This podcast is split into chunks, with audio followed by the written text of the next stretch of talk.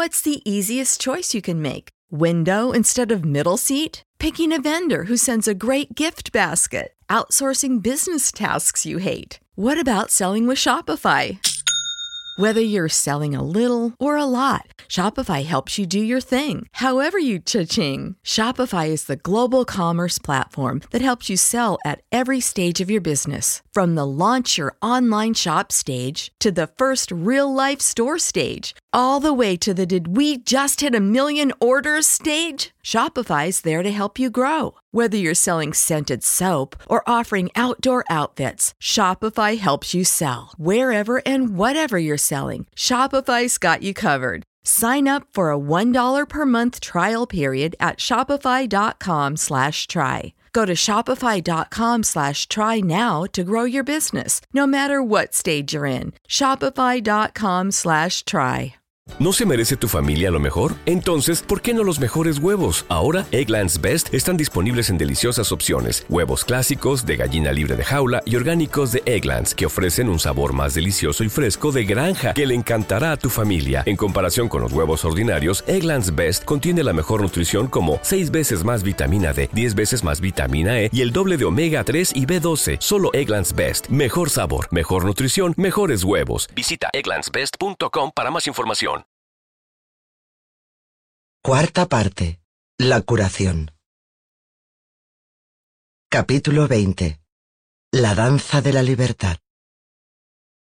Una de las últimas veces que vi a Víctor Frankl fue en el tercer Congreso Mundial de Logoterapia en Regensburg, en 1983.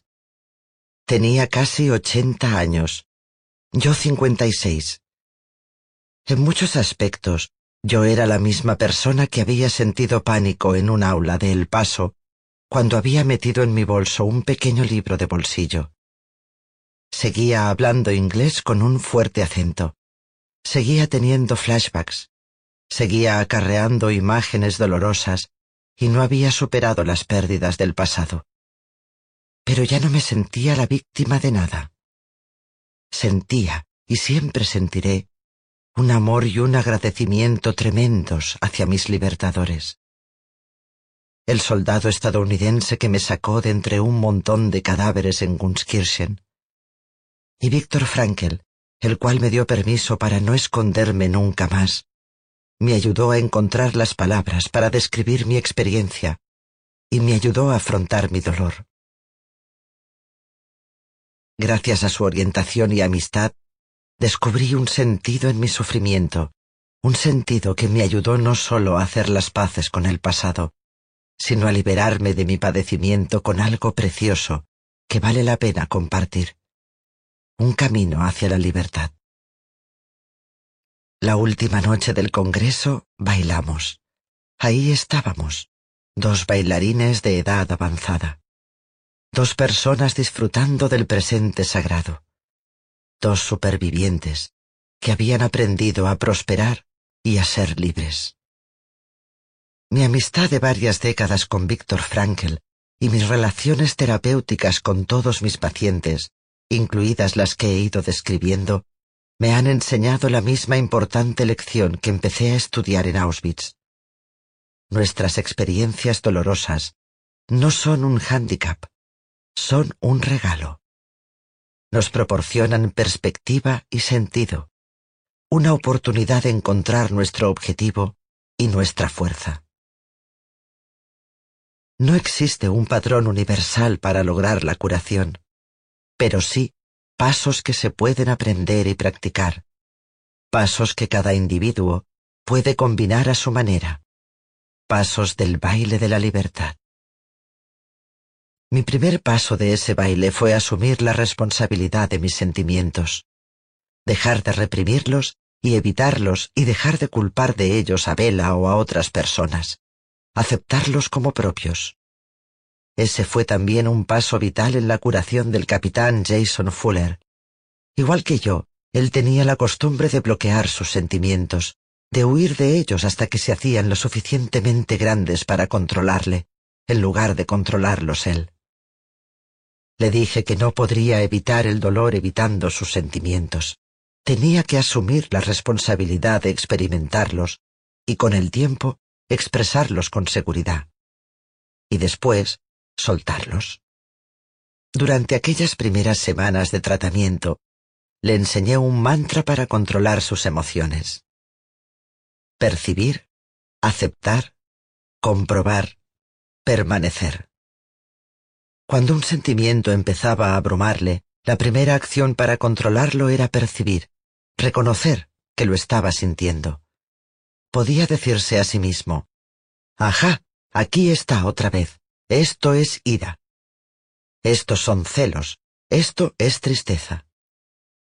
Mi terapeuta junguiano me enseñó una cosa que me resulta bastante reconfortante, que aunque la gama de sentimientos humanos parece ilimitada, de hecho, cada tono emocional, como cada color, deriva de unas pocas emociones primarias.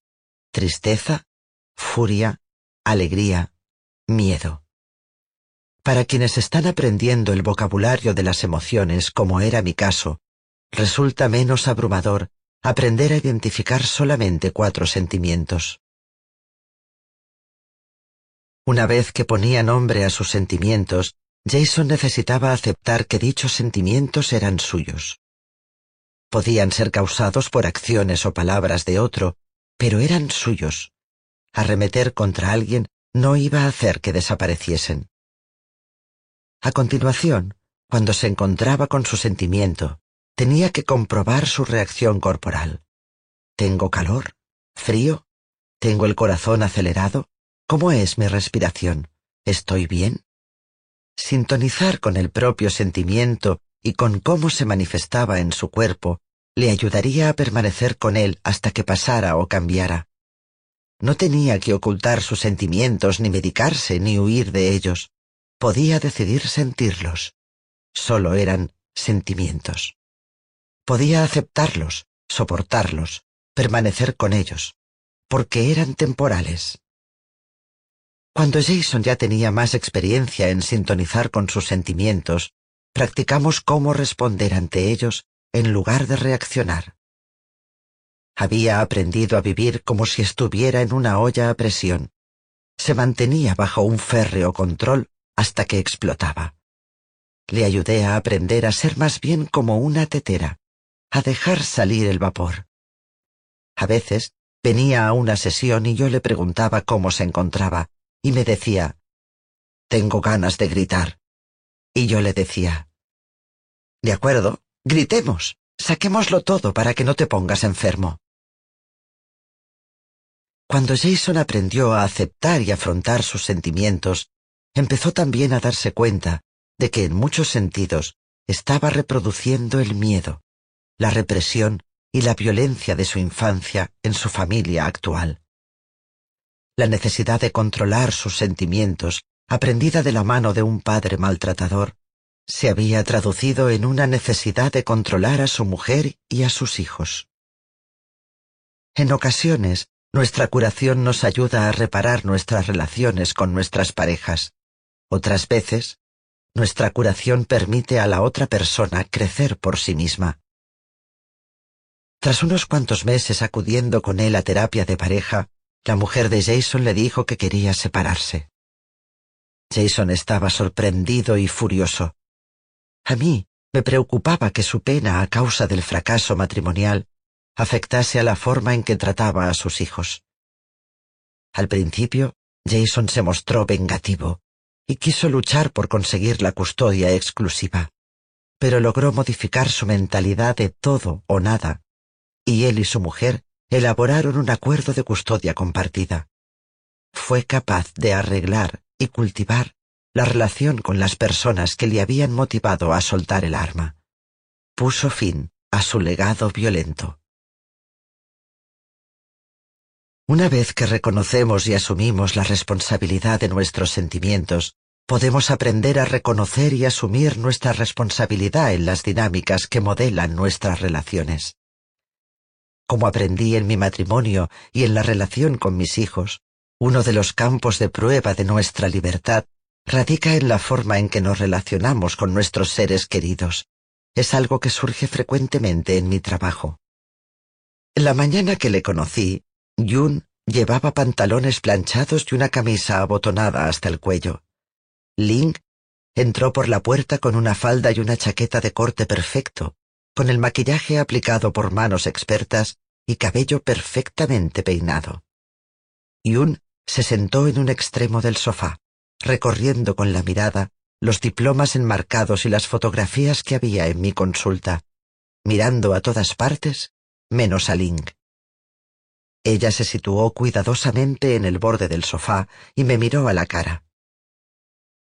El problema es el siguiente, dijo sin preámbulos. Mi marido bebe demasiado. Jun se puso rojo.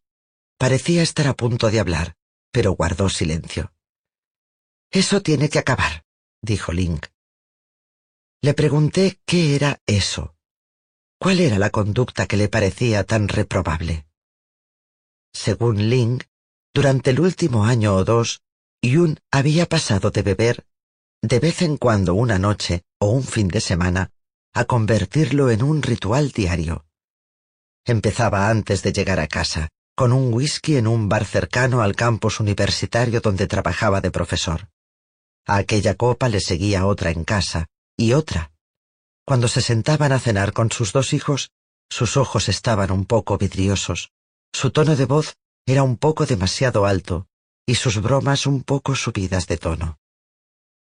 Lynn se sentía sola y abrumada por la responsabilidad de hacer que los niños cumplieran con sus rutinas de higiene y se fueran a dormir a la hora. Cuando estaba lista para acostarse, estaba a punto de estallar de frustración. Cuando le pregunté por su vida íntima, Lynn se ruborizó y me dijo que Yun solía iniciar avances sexuales cuando se acostaban, pero que a menudo ella estaba demasiado disgustada para responder. Ahora él solía quedarse dormido en el sofá. Y eso no es todo, dijo Lynn. Estaba enumerando todas las pruebas. Rompe los platos porque está borracho, llega tarde a casa, se olvida de las cosas que le digo. Conduce bebido, va a tener un accidente, ¿Cómo voy a confiar en que lleve a los niños en coche?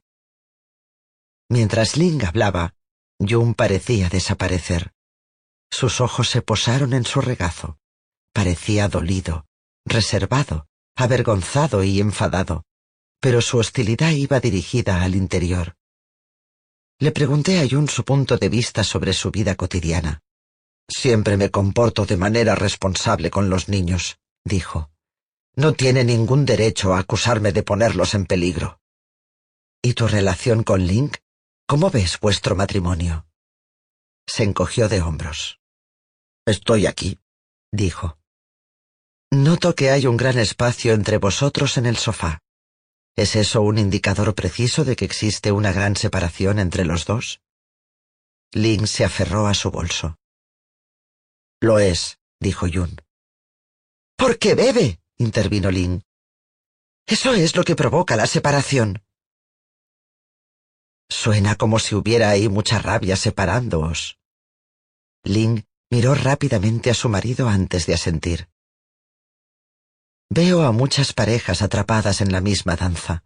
Ella le fastidia, él bebe, él bebe, ella le fastidia. Esa es la coreografía que han elegido. Pero ¿qué pasa si uno de ellos cambia los pasos? Me pregunto, empecé, me pregunto si vuestro matrimonio sobreviviría si Yun dejara de beber. Yun apretó la mandíbula. Lin aflojó la presión de sus manos sobre el bolso. Exacto, dijo ella. Eso es lo que tendría que pasar. ¿Qué pasaría realmente si Yun dejara de beber? pregunté. Les hablé de otra pareja que conocía. El marido también era bebedor, un día decidió que ya estaba bien, que ya no quería beber más, quería buscar ayuda. Decidió que la rehabilitación era la mejor opción y empezó a trabajar duro por mantenerse sobrio. Eso era precisamente lo que su mujer había estado rogando que sucediese. Ambos esperaban que mantenerse sobrio sería la solución a todos sus problemas. Sin embargo, a medida que avanzaba su recuperación, su matrimonio empeoró. Cuando la mujer fue a visitarle al centro de rehabilitación, afloraron sentimientos de ira y amargura. ella era incapaz de evitar revivir el pasado. ¿Te acuerdas de cuando llegaste a casa hace cinco años y vomitaste en mi alfombra favorita? ¿Y de aquella otra vez que arruinaste nuestra fiesta de aniversario? No podía parar de recitar la letanía de los errores que él había cometido, de cómo le había hecho daño y cómo la había decepcionado. Cuanto más mejoraba su marido, más empeoraba ella. Él se sentía más fuerte, menos intoxicado, menos avergonzado, más en contacto consigo mismo, más en sintonía con su vida y sus relaciones. Y ella se sentía cada vez más furiosa. Él abandonó la bebida, pero ella no pudo abandonar las críticas y la culpa. A esto lo llamo el balancín pues su mecanismo es el mismo que el de una barra en equilibrio de un parque infantil. Una persona está arriba y al otro extremo la otra persona está abajo. Muchos matrimonios y relaciones están construidos así. Dos personas se someten a un contrato tácito. Una de ellas será la buena y la otra será la mala. Todo el sistema se basa en la deficiencia de una persona. El miembro malo de la pareja obtiene un pase gratuito para forzar todos los límites. El miembro bueno dice, Mira lo desinteresado que soy, mira lo paciente que soy, mira todo lo que soporto.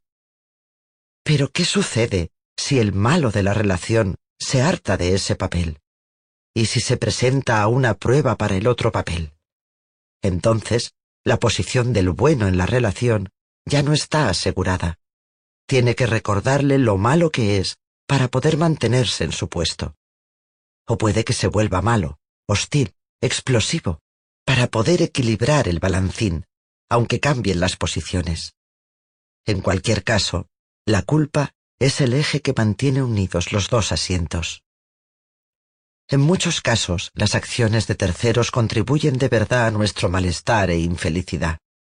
No estoy insinuando que nos debería parecer bien un comportamiento dañino o destructivo, pero mientras responsabilicemos a otra persona de nuestro propio bienestar, seguiremos siendo víctimas. Si Lin dice, solo puedo sentirme feliz y en paz si Jun deja de beber, se queda en una posición vulnerable ante una vida de pesar y descontento. Su felicidad siempre estará a una botella o un trago de distancia del desastre. Del mismo modo, si Yun dice, la única razón por la que bebo es que Ling es muy fastidiosa y criticona, renuncia a toda su libertad de elección. No es su propio agente, es la marioneta de Ling. Tal vez obtenga el alivio momentáneo de una copa como protección contra la falta de amabilidad de ella, pero no será libre. Con mucha frecuencia, nuestra infelicidad se debe a que estamos asumiendo demasiada responsabilidad o demasiado poca. En lugar de mantenernos firmes y decidir claramente por nosotros mismos, puede que nos volvamos agresivos. Decidamos por nosotros. Pasivos. Permitamos que otros decidan por nosotros. O pasivo-agresivos. Decidamos por otros para impedir que consigan lo que están decidiendo por sí mismos. Me enorgullece admitir que yo fui pasiva-agresiva con Vela. Él era muy puntual. Para él era importante llegar a los sitios a la hora. Y cuando estaba enfadada con él, me entretenía antes de salir de la casa. Encontraba a propósito la manera de ir más despacio, de llegar tarde, solo para fastidiarle. Él decidía llegar a la hora y yo no le permitía lograr lo que quería. Les dije a Ling y a Yun que al echarse mutuamente la culpa de su infelicidad, estaban eludiendo la responsabilidad de construir su propia felicidad. Aunque en la superficie ambos parecían muy firmes, Ling siempre encima de Yun. Yun haciendo lo que quería en lugar de hacer lo que Ling le pedía que hiciera, eran expertos en evitar expresarse con honestidad en términos de quiero o soy. Ling utilizaba la palabra quiero. Quiero que mi marido deje de beber. Pero al querer algo para otro, se libraba de tener que saber qué quería para sí misma. Y Yun Podía justificar racionalmente su hábito diciendo que era culpa de Lynn, una manera de reafirmarse frente a las agobiantes expectativas y críticas de ella. Pero si renuncias a la autoridad de tus propias decisiones, estás aceptando ser una víctima y un prisionero. En el Haggadah, el texto judío que cuenta la historia de la liberación de la esclavitud en Egipto y enseña las plegarias y rituales del Seder, la importante festividad de la Pascua judía, hay cuatro preguntas que formula tradicionalmente el miembro más joven de la familia. Las preguntas que tuve el privilegio de hacer en los seders de mi infancia. Las que hice la última noche que pasé en casa con mis padres. En mi práctica profesional tengo mi propia versión de las cuatro preguntas, las cuales elaboré hace años con la ayuda de varios colegas cuando poníamos en común estrategias para iniciar una sesión con un nuevo paciente. Estas son las preguntas que pedí a Lin y Yun que contestaran por escrito para poder liberarse de su victimismo. 1. ¿Qué quieres? Esta pregunta solo es sencilla en apariencia. Concedernos permiso para conocernos y escucharnos, para alinearnos con nuestros deseos, puede ser mucho más difícil de lo que creemos. ¿Con qué frecuencia al responder a esta pregunta decimos lo que queremos de otro. Les recordé a Lin y a Yun que tenían que responder a esta pregunta por sí mismos. Decir, quiero que Yun deje de beber o quiero que Lin deje de fastidiar, era eludir la pregunta. 2. ¿Quién lo quiere? Esta es nuestra obligación y nuestra difícil tarea, entender nuestras expectativas acerca de nosotros mismos en lugar de cumplir las expectativas de otros sobre nosotros. Mi padre se hizo sastre porque su padre no le permitió ser médico. Mi padre era bueno en su profesión, fue elogiado y galardonado por ella, pero no fue él quien decidió ejercerla, y siempre se arrepintió de su sueño no cumplido. Es nuestra responsabilidad actuar al servicio de nuestro auténtico yo. En ocasiones eso implica renunciar a la necesidad de complacer a otros, renunciar a la necesidad de la aprobación de los demás. 3. ¿Qué vas a hacer al respecto? Creo en el poder del pensamiento positivo, pero el cambio y la libertad requieren también una acción positiva. Si practicamos una cosa, la hacemos mejor. Si practicamos la ira, sentiremos más ira. En muchos casos, en realidad, trabajamos muy duro para asegurarnos de no ir a ninguna parte. El cambio está relacionado con ver lo que ya no funciona y apartarnos de los patrones familiares y esclavizadores. 4. ¿Cuándo? En Lo que el viento se llevó, el libro favorito de mi madre, cuando Escarlata O'Hara se encuentra ante una dificultad, dice, Ya lo pensaré mañana. Después de todo, mañana será otro día. Si queremos evolucionar en lugar de dar vueltas, ya es hora de pasar a la acción. Lin y Yun respondieron a las preguntas, doblaron los papeles y me los entregaron. Los examinaríamos juntos la semana siguiente. Cuando se levantaron para irse, Yun me estrechó la mano y a continuación, al salir por la puerta, percibí el hecho tranquilizador que necesitaba, que estaban dispuestos a intentar salvar la distancia que había permitido que se deteriorara su matrimonio, a salir del balancín de la culpa. Lin se volvió hacia Yun y le dedicó una sonrisa dubitativa. No pude ver si él se la devolvía, estaba de espaldas, pero sí que vi que le daba unos golpecitos suaves en el hombro. Cuando nos vimos la semana siguiente, Lin y Yun descubrieron algo que no habían previsto. En su respuesta a la pregunta ¿Qué quieres? ambos habían escrito lo mismo. Un matrimonio feliz. Simplemente expresando su deseo, ya estaban camino de conseguir lo que querían. Lo único que necesitaban eran nuevas herramientas. Le pedí a Lin que trabajase para cambiar su comportamiento durante los momentos posteriores a la llegada de Yun a casa cada día. Ese era el momento en el que habitualmente se sentía más enfadada vulnerable y aterrorizada. ¿Estaría borracho? ¿Cómo de borracho? ¿Habría alguna posibilidad de acercamiento entre ellos? ¿O sería otra noche más de distanciamiento y hostilidad? Ella había aprendido a gestionar el miedo tratando de ejercer el control. Le olía a Yun el aliento, le acusaba, se retiraba. Le enseñé a saludar a su marido del mismo modo, tanto si estaba sobrio como si estaba borracho, con una mirada amable y una afirmación sencilla. Me alegro de verte, qué bien que ya estés en casa. Si estaba borracho y ella se sentía dolida y decepcionada, podía hablar de sus sentimientos, podía decir, veo que has estado bebiendo y eso me entristece, porque me cuesta sentirme cerca de ti cuando estás borracho. O, eso hace que me preocupe tu seguridad. Y podía tomar decisiones por sí misma como respuesta a la decisión de beber de él. Podía decir, Esperaba hablar contigo esta noche, pero veo que has estado bebiendo. Voy a hacer otra cosa. Hablé con Yun acerca de los elementos fisiológicos de la adicción y le dije que podía ayudarle a curar el dolor que estaba tratando de superar con alcohol, fuera el que fuera, y que si decidía abandonar la bebida, necesitaría ayuda adicional para tratar su adicción. Le pedí que asistiera a tres reuniones de alcohólicos anónimos y viese si se reconocía en alguna de las historias que oiría. Efectivamente, acudió a las reuniones asignadas, pero por lo que yo sé, nunca volvió. Durante el tiempo que estuve trabajando con él, no dejó de beber. Cuando Ling y Yun concluyeron su terapia, algunas cosas habían mejorado y otras no.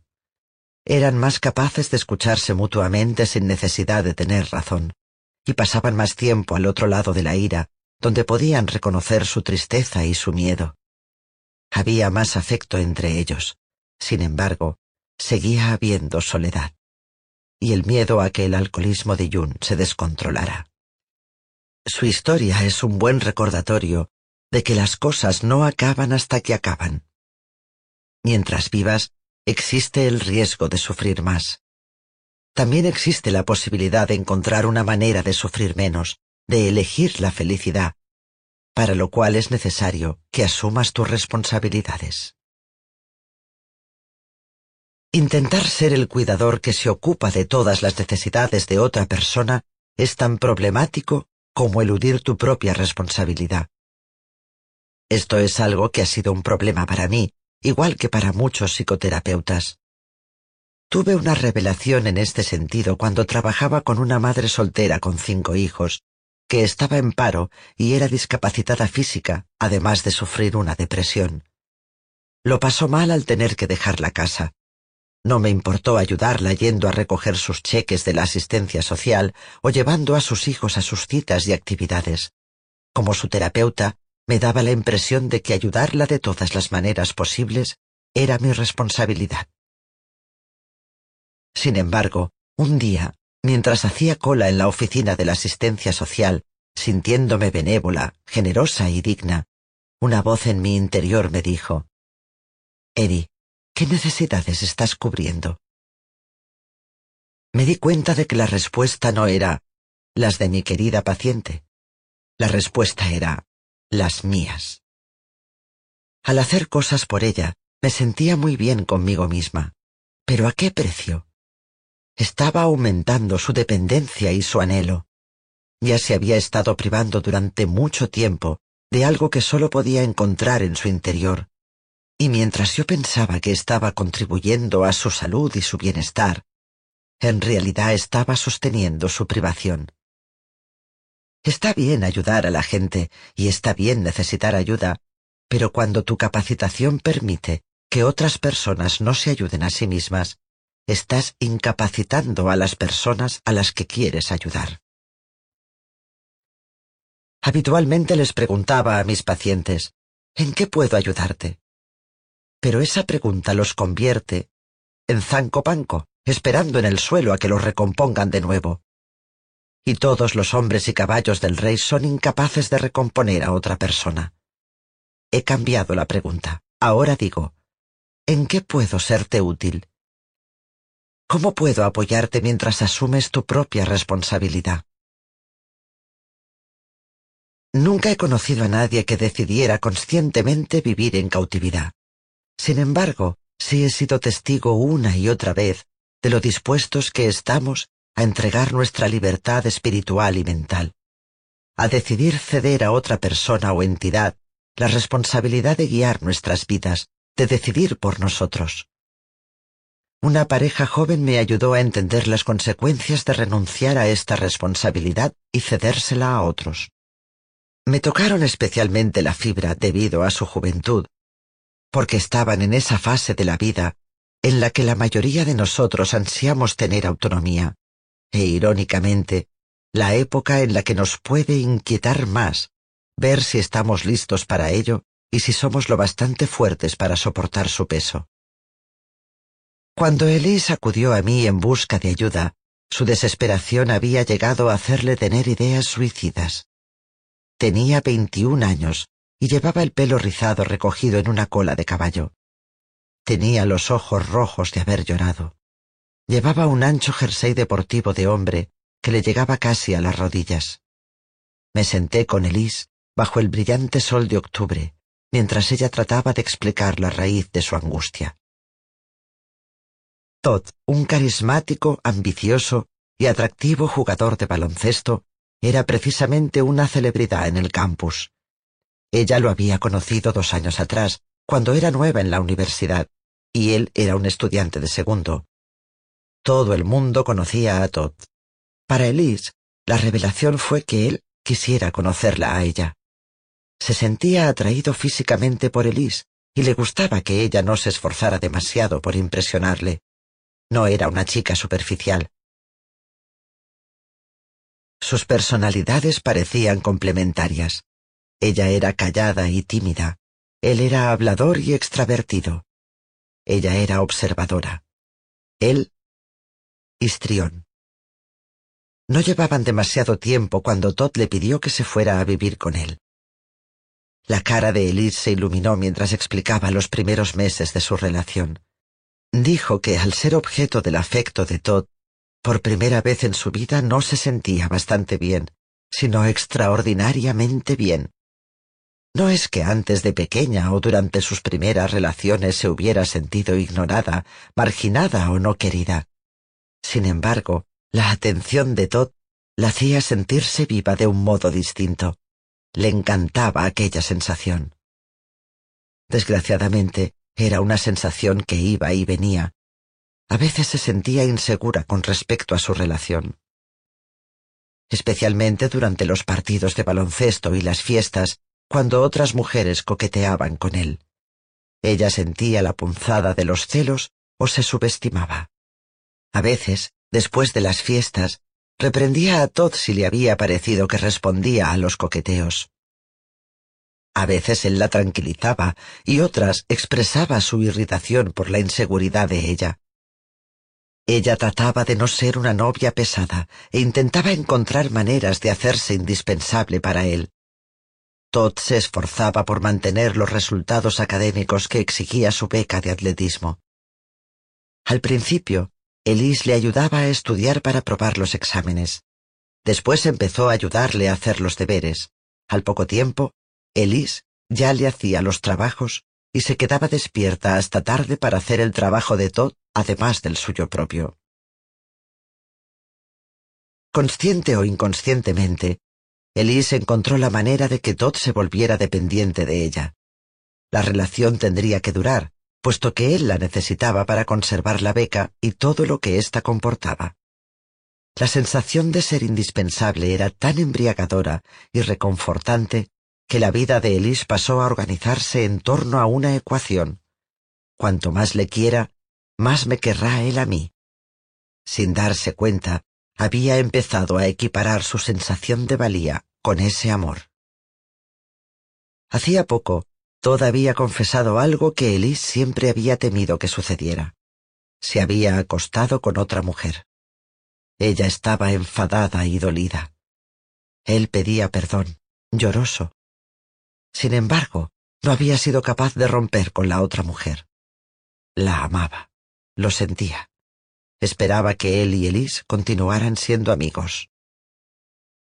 Elise A duras penas consiguió salir del apartamento durante aquella primera semana. No tenía apetito, no podía vestirse. Le aterraba estar sola y se sentía avergonzada. Se había dado cuenta de hasta qué punto había permitido que su relación rigiera por completo su vida. ¿Y a qué precio? Entonces Todd la llamó. Quería saber si podía hacerle un favor enorme si no estaba demasiado ocupada. Tenía que presentar un trabajo el lunes. ¿Podría redactárselo? Ella le hizo el trabajo, y el siguiente, y el otro. Se lo di todo, dijo. Estaba llorando. Cariño, ese fue tu primer error. Te martirizabas por él. ¿Qué ganabas con eso? Quería que triunfase, y estaba tan contento cuando le ayudaba. ¿Y ahora qué sucede? Me dijo que el día anterior había sabido por un amigo común que Todd y la nueva mujer se habían ido a vivir juntos. Y al día siguiente él tenía que presentar un trabajo que ella había accedido a hacerle. Sé que no va a volver conmigo. Sé que tengo que dejar de hacerle los trabajos, pero no puedo. ¿Por qué? Le quiero. Sé que aún puedo hacerle feliz si le hago este trabajo. ¿Y qué pasa contigo? Estás convirtiéndote en lo mejor que puedes llegar a ser. ¿Eres feliz? Usted me hace sentir que no estoy haciendo lo correcto. Cuando dejas de hacer lo mejor para ti y empiezas a hacer lo que crees que alguien necesita, estás tomando una decisión que tiene consecuencias para ti. También tiene consecuencias para Todd. ¿Qué le dice tu decisión de ayudarle sobre su capacidad de afrontar sus propios retos? Puedo ayudarle, estoy para lo que necesite. En realidad, tampoco confías en él. Quiero que me quiera. ¿A costa de su crecimiento? ¿A costa de su vida? Cuando Elise salió de mi consulta sentí mucha preocupación por ella. Estaba profundamente desesperada. Sin embargo, no creía que fuera a quitarse la vida. Quería cambiar, motivo por el cual había acudido en busca de ayuda. No obstante, le di mi número de teléfono y el número de una línea para la prevención del suicidio, y le pedí que se pusiera en contacto conmigo cada día hasta la próxima visita. Cuando Elise volvió a la semana siguiente, me sorprendió que trajera consigo a un joven. Era Todd. Elise estaba radiante. Su depresión era cosa del pasado, dijo. Todd había roto con la otra mujer y se habían reconciliado se sentía renovada. Ahora entendía que su dependencia e inseguridad le habían hecho alejarse de él. Ahora se esforzaría más por confiar en la relación, por demostrarle lo comprometida que estaba. Durante la sesión, Todd parecía impaciente y aburrido, mirando de soslayo el reloj y moviéndose en su asiento como si se le estuvieran durmiendo las piernas. No es posible que volváis a estar juntos sin un nuevo punto de partida, ¿Qué clase de nueva relación queréis? ¿A qué estáis dispuestos a renunciar para conseguirlo? pregunté. Me miraron fijamente. Empecemos por lo que tenéis en común. ¿Qué cosas os gusta hacer juntos? Todd miró el reloj. Elise se acercó más a él. Estos son vuestros deberes, dije. Quiero que cada uno de vosotros encuentre algo nuevo que le guste hacer solo, y una cosa nueva que os guste hacer juntos. No puede ser jugar al baloncesto, ni los deberes, ni tener relaciones sexuales. Algo divertido y fuera de lo habitual. Elise y Dot volvieron a mi consulta ocasionalmente a lo largo de los seis meses siguientes. A veces, Elise venía sola. Su principal objetivo continuaba siendo mantener la relación. Pero nada de lo que hiciera bastaba para poner fin a sus inseguridades y sus dudas. Quería sentirse mejor pero todavía no estaba dispuesta a cambiar. Y cuando Todd venía a la consulta, también parecía paralizado. Estaba consiguiendo todo lo que pensaba que quería, admiración, éxito y amor, por no mencionar las buenas notas, pero parecía triste. Sufría un bajón, estaba hundido. Era como si el respeto y la confianza en sí mismo se hubieran atrofiado a causa de su dependencia de Ellis. Con el tiempo, las visitas de Elise y Todd se fueron espaciando y no volví a saber de ninguno de ellos durante muchos meses. Y de repente, un día recibí dos anuncios de graduación. Uno era de Elise. Había finalizado sus estudios y la habían aceptado en un máster de literatura comparada. Me dio las gracias por el tiempo que habíamos pasado juntas. Me dijo que un día se levantó y pensó que ya estaba bien. Dejó de hacerle los deberes a Todd. Su relación acabó, cosa que había sido muy dura, pero ahora se alegraba de no haberse conformado con lo que había elegido en lugar del amor, fuese lo que fuese. El otro anuncio de graduación era de Todd. Se graduaba con un año de retraso, pero se graduaba. Él también quería darme las gracias. Me dijo que estuvo a punto de abandonar los estudios cuando Elise dejó de hacerle los deberes. Estaba indignado y furioso, pero entonces asumió la responsabilidad de su propia vida. Se buscó un tutor y reconoció que iba a tener que poner algo de su parte. Era un inútil, escribió. Dijo que sin darse cuenta, durante todo el tiempo que había dependido de Elise para que le hiciera los trabajos, había estado deprimido. No se gustaba a sí mismo. Ahora podía mirarse al espejo y sentir respeto en lugar de desprecio. Víctor Frankl escribe, La búsqueda por parte del hombre del sentido de la vida constituye una fuerza primaria. Este sentido es único y específico en cuanto es uno mismo y uno solo quien tiene que encontrarlo. Únicamente así logra alcanzar el hombre un significado que satisfaga su propia voluntad de sentido. Cuando renunciamos a asumir la responsabilidad por nosotros mismos, estamos renunciando a nuestra capacidad de crear y descubrir sentido. En otras palabras, renunciamos a la vida. Capítulo 21. La doncella sin manos.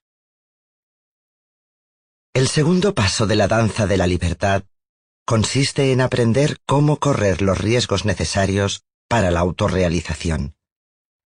El mayor riesgo que asumí en aquel viaje fue volver a Auschwitz. Había terceras personas, la familia de acogida de Marianne, el empleado de la embajada polaca, que me decían que no fuera. Y también estaba mi guardián interior, la parte de mí que buscaba la seguridad por encima de la libertad. Pero la noche que permanecí despierta en la cama de Goebbels, intuí que no sería una persona completa hasta que volviese allí, que por mi propia salud necesitaba estar de nuevo en aquel lugar. Correr riesgos no significa lanzarnos a ciegas al peligro, sino asumir nuestros miedos para no ser prisioneros de ellos. Carlos empezó a trabajar conmigo cuando estaba en el segundo año de instituto, batallando con la ansiedad social y la autoaceptación. Tenía tanto miedo a ser rechazado por sus compañeros que no se arriesgaba a entablar amistades ni relaciones.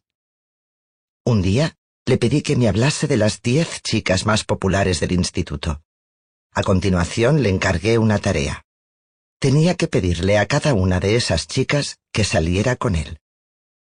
Me dijo que era imposible, que sería un suicidio social, que nunca saldrían con él, que se burlarían de él durante el resto de sus días en el instituto por haber resultado patético. Le dije, sí, es cierto, puede que no consigas lo que quieres, pero aunque no lo hagas, estarás mejor que antes, porque sabrás cuál es tu posición. Tendrás más información y verás la auténtica realidad en lugar de una realidad creada por tu miedo. Finalmente, accedió a cumplir mi encargo y para su sorpresa, cuatro de las chicas más populares aceptaron. Él ya había decidido cuál era su valía y ya se había rechazado quinientas veces en su cabeza, y ese miedo se expresaba a través de su lenguaje corporal, en unos ojos entornados y esquivos, en lugar de brillantes y empáticos. Se había vuelto inasequible a la alegría.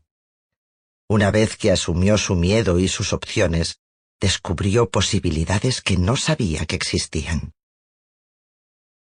Años más tarde, un día de otoño de 2007, Carlos me telefoneó desde su dormitorio de la universidad. La ansiedad invadía su voz. Necesito ayuda, dijo. Ahora era un estudiante de segundo en una de las diez mejores universidades del Medio Oeste.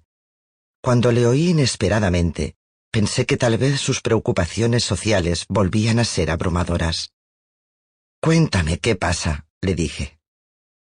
Era la semana de las fraternidades en el campus, me respondió. Yo ya sabía que pertenecer a una fraternidad había sido su sueño desde que estaba en el instituto. Al empezar la universidad, aquel sueño se había vuelto aún más importante, me contó. Las fraternidades eran una parte muy importante del tejido social de su universidad, y todos sus amigos aspiraban a entrar en una, de modo que formar parte de una fraternidad parecía algo necesario para su supervivencia social. Había oído rumores sobre novatadas inadecuadas en otras fraternidades, pero él había elegido la suya cuidadosamente. Le gustaba la diversidad racial de sus miembros y el énfasis que ponía en los servicios sociales. Parecía perfecta para él.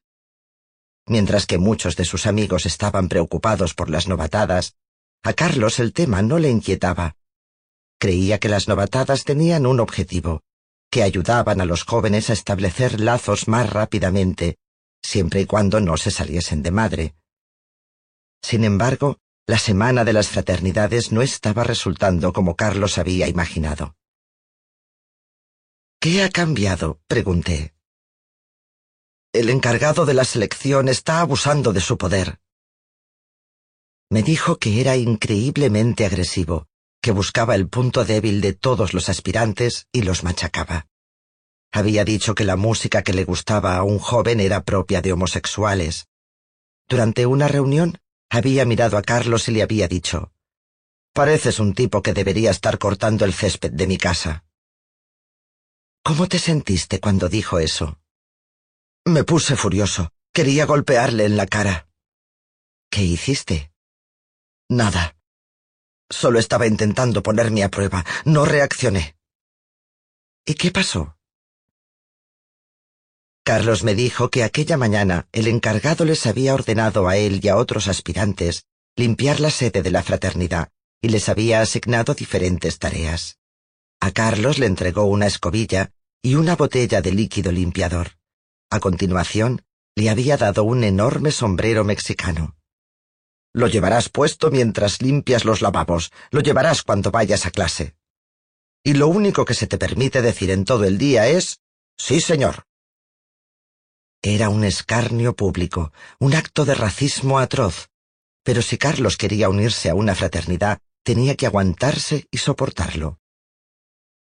Me pareció que no podía negarme, me dijo Carlos con voz temblorosa. Fue horrible, pero lo hice. No quería perder mi sitio solo porque el encargado de la selección fuera un gilipollas. No quería dejarle ganar. Noto que estás muy enfadado. Estoy furioso. Y avergonzado. Y confuso. Me da la impresión de que debería haberlo soportado sin que me afectase tanto. Continúa. Ya sé que no es lo mismo, pero mientras estaba limpiando los baños con el sombrero mexicano, Pensé en la historia que me explicó usted del campo de concentración, cuando la obligaron a bailar. Recuerdo que me dijo que estaba aterrorizada, que estaba presa, pero que se sintió libre, que los guardas eran más prisioneros que usted. Sé que el encargado de la selección es un idiota. ¿Por qué no puedo hacer lo que él quiere que haga y seguir sintiéndome libre en mi interior? Usted siempre me ha dicho que lo que importa no es lo que sucede en el exterior, sino lo que pasa en el interior. Estoy orgulloso de mi origen mexicano. ¿Por qué habría de afectarme esa chorrada? ¿Por qué no puedo estar por encima de eso? Era una pregunta magnífica. ¿Dónde reside nuestro poder? ¿Es suficiente encontrar la fuerza interior, nuestra verdad interior? ¿O el verdadero poder requiere también que actuemos en el exterior? Creo que lo más importante es lo que sucede en nuestro interior. También creo en la necesidad de vivir en congruencia con nuestros valores e ideales, con nuestro yo moral. Creo en la importancia de defender lo que es justo y desafiar lo que es injusto e inhumano. y creo en las decisiones. La libertad radica en examinar las opciones disponibles y evaluar sus consecuencias. Cuantas más opciones tengas, dije, menos víctima te sentirás. Hablemos de tus opciones. Hicimos una lista.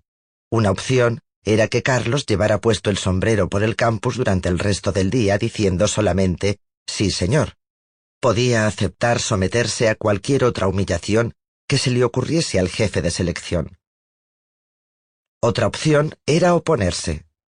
Podía decirle al encargado de la selección que se negaba rotundamente a hacerlo. O podía retirar su candidatura a formar parte de la fraternidad. Podía dejar el sombrero y la escobilla y marcharse. A Carlos no le gustaban las consecuencias de ninguna de esas decisiones. No le gustaban la vergüenza ni la impotencia que sentía al ceder ante un abuso, especialmente cuando las humillaciones eran racistas. Le parecía que no podía seguir interpretando la caricatura racista sin menoscabar su dignidad. Si continuaba sometiéndose al abuso, haría que éste fuera aún mayor y él más débil. Sin embargo, oponerse al encargado podía ser peligroso desde un punto de vista físico y aislarle socialmente. Carlos tenía miedo de que le atacaran y de responder con la misma moneda. No quería ceder a sus impulsos violentos, no quería caer en la trampa de las provocaciones del encargado de la selección para sacarle de quicio, no quería participar en un escarnio público. También tenía miedo de ser marginado por la fraternidad y el resto de candidatos, la misma comunidad en la que esperaba ser aceptado. La tercera opción, marcharse, no era mejor. Tendría que renunciar a su sueño, renunciar a su deseo de integrarse, y no estaba dispuesto a hacerlo. Al evaluar las opciones disponibles, Carlos descubrió una cuarta, en lugar de enfrentarse al encargado en lo que temía que podía convertirse en una lucha violenta, podía presentar una queja ante alguien que tuviera más autoridad. Carlos decidió que la persona más adecuada a la que podía recurrir era el presidente de la fraternidad. Sabía que podía plantear su caso ante esferas superiores, al decano, por ejemplo, pero de entrada prefería llevar el arma más discretamente. Ensayamos lo que iba a decir y cómo. Le resultaba difícil mantener la calma mientras ensayábamos, pero tras años trabajando conmigo, sabía que cuando pierdes los estribos, puede que te sientas fuerte en el momento, pero en realidad estás entregando tu poder. La fuerza no consiste en reaccionar, sino en responder, sentir lo que sientes, meditar sobre ello y plantear una acción eficaz que te aproxime a tu objetivo. Carlos y yo hablamos también de las posibles consecuencias de su conversación. Era posible que el presidente de la fraternidad le dijera a Carlos que el comportamiento del encargado de la selección era aceptable, y que o lo tomaba o lo dejaba. Si así es como lo ve el presidente, supongo que prefiero saberlo que no saberlo dijo Carlos. Carlos me llamó después de su reunión con el presidente de la fraternidad. Lo hice. Su voz sonaba triunfal. Le dije lo que estaba pasando y me dijo que era repugnante y que no lo iba a consentir. Va a obligar al encargado de la selección a poner fin a la novatada racista. Desde luego yo me alegraba de que a Carlos le valoraran y le apoyaran, y me alegraba de que no tuviera que renunciar a su sueño pero creo que la reunión habría sido un éxito independientemente de la respuesta del presidente de la fraternidad. Carlos había asumido su capacidad de levantarse y exponer su verdad, a riesgo de ser marginado y criticado. Había decidido no ser una víctima. Y había adoptado una postura moral.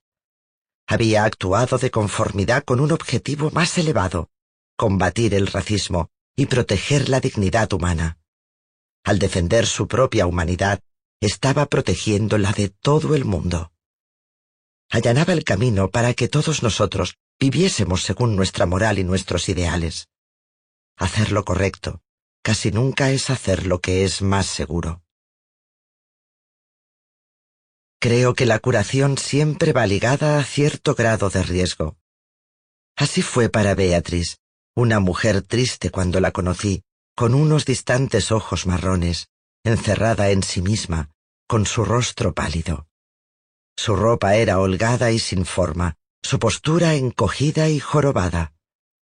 Me di cuenta inmediatamente de que Beatriz no tenía ni idea de lo hermosa que era.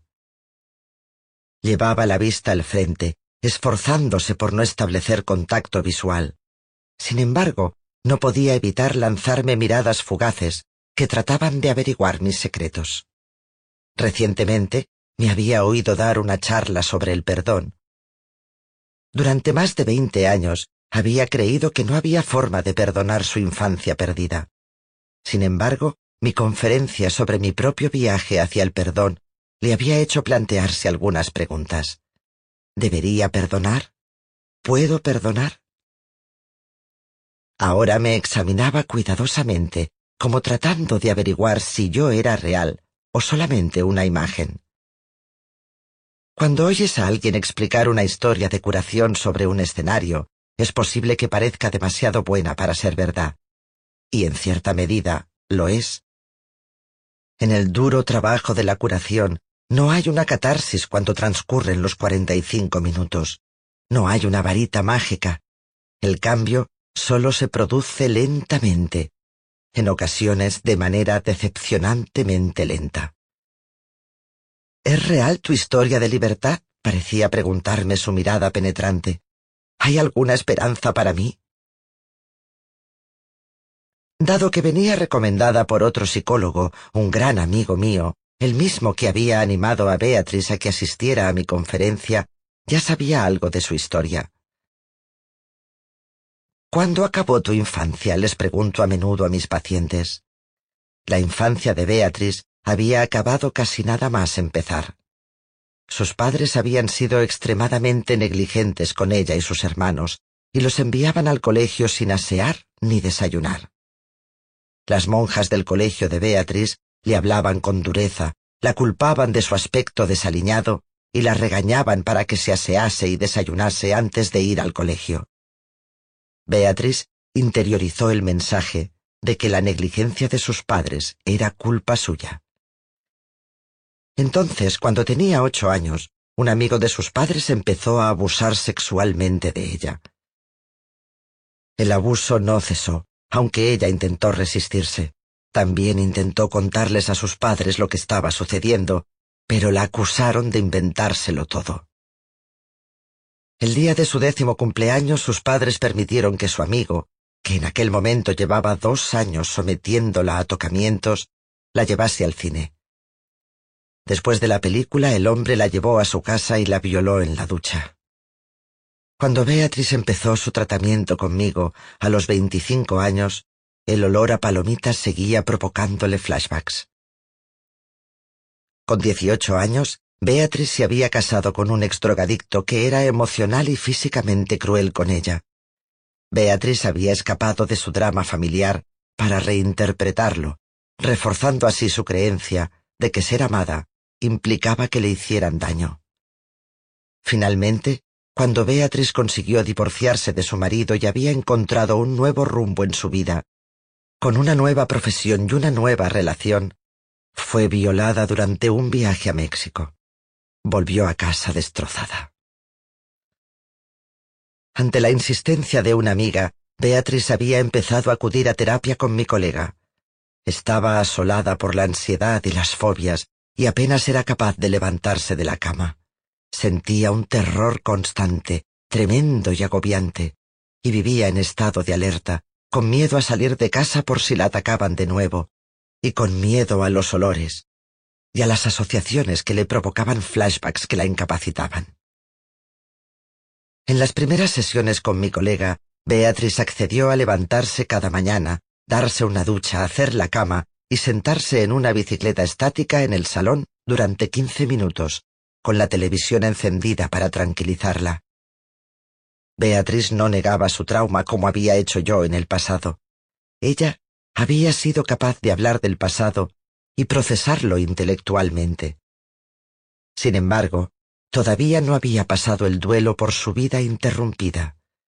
Con el tiempo, en la bicicleta estática, Beatriz aprendió a aceptar el vacío, a convencerse de que el pesar no es una enfermedad, aunque pueda parecerlo, y a entender que cuando anestesiamos nuestros sentimientos con la comida, el alcohol u otras conductas compulsivas, no hacemos más que prolongar nuestro sufrimiento. Al principio, durante los quince minutos diarios en la bicicleta estática, Beatriz no pedaleaba, simplemente permanecía sentada. Al cabo de uno o dos minutos empezaba a llorar. Lloraba hasta que sonaba el temporizador. A medida que iban pasando las semanas, pasaba un poco más de tiempo en la bicicleta. Primero veinte minutos, luego veinticinco. Cuando ya permanecía treinta minutos, empezó a mover los pedales. Y poco a poco, día a día, fue pedaleando hacia los escondites de su cuerpo, donde se ocultaba su dolor. Cuando conocí a Beatriz, ya había realizado un trabajo tremendo al servicio de su curación.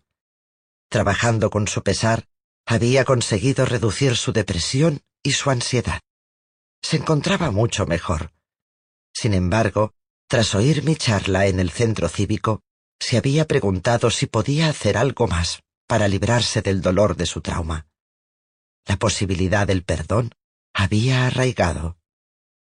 El perdón no consiste en perdonar a tu abusador por lo que te hizo, le dije.